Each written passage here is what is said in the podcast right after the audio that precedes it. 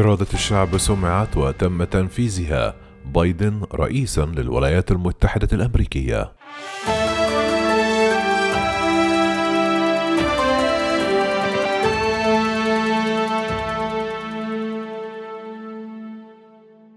أدى جو بايدن القسم القانوني ليصبح الرئيس السادس والأربعون للولايات المتحدة في حفل تنصيب رسمي أقيم الأربعاء في مبنى الكونغرس بحضور شخصيات سياسية ورؤساء سابقين.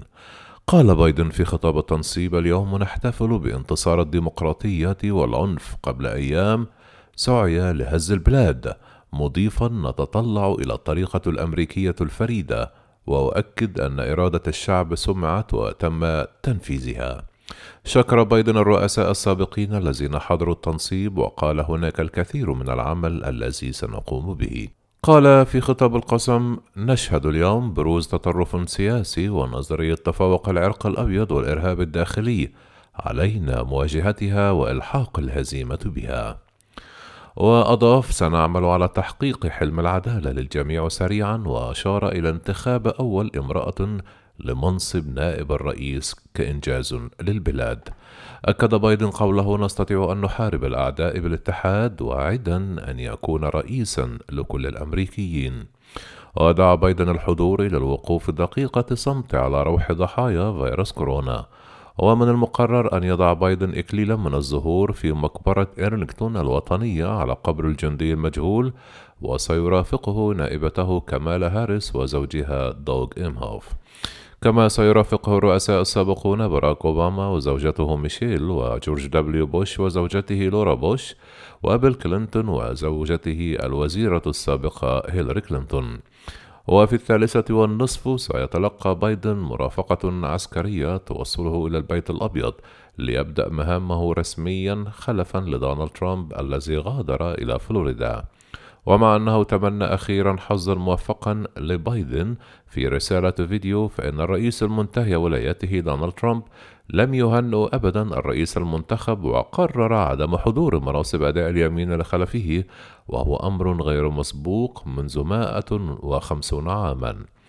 غادر ترامب البيت الأبيض صباح الأربعاء قبل ساعات من انتهاء ولايته الرئاسية وأداء جو بايدن اليمين متحدثا بشكل مقتضب عن ولاية رائعة امتدت على أربع سنوات تمثل شرف العمر فيما حضر خلفه قداسا جمع ديمقراطيين وجمهوريين.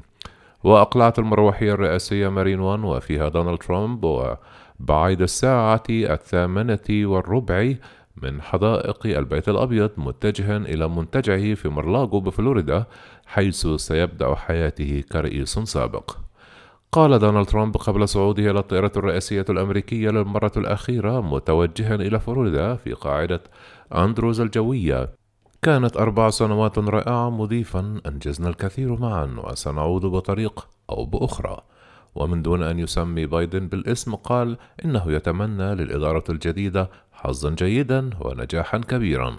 غادر الرئيس الخامس والأربعون الولايات المتحدة الذي داس على كل الأعراف خلال فترة ولايته ورفض الاعتراف بهزيمته لأكثر من شهرين من دون أن يلتقي خلفه. لكن قبل مغادرته اختار احترام تقليد واحد وهو ترك رسالة لجو بايدن. لم يتم الكشف عن محتواها. في المقابل حضر باراك أوباما وجورج بوش وبيل كلينتون في الصفوف الأمامية خلال حفل تنصيب الرئيس الديمقراطي وسط انتشار كثيف للقوات الأمنية في العاصمة الفيدرالية. في ختام ولايته شهدت سيلا من الفضائح وإجراءات عزل لمرتين. يغادر دونالد ترامب السلطة والتأييد الشعبي له في أدنى مستوياته ومقطوعا عن قسم من معسكره الذي روعه مشهد اقتحام الكونغرس من قبل أنصاره في السادس من كانون يناير. في المقابل يعتزم جو بايدن بعد نصف قرن من الحياة السياسية. أن يبرز اعتبارا من اليوم الأول الفارق الكبير في الجوهر كما في الشكل. مع رجل الأعمال النيويوركي السابق. وحضر بايدن في خطوة رمزية للمصالحة والوحدة اللتين ينوي تحقيقهما. صباح الأربعاء فيما كان سلفه متوجها إلى فلوريدا قداسا في كاتدرائية سانت ماتيو في واشنطن برفقة مسؤولين ديمقراطيين وجمهوريين في الكونغرس.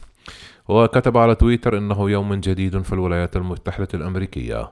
وقال بايدن مساء الثلاثاء ليس لدينا أي ثانية نضيعها أمام الأزمات التي نواجهها كأمة.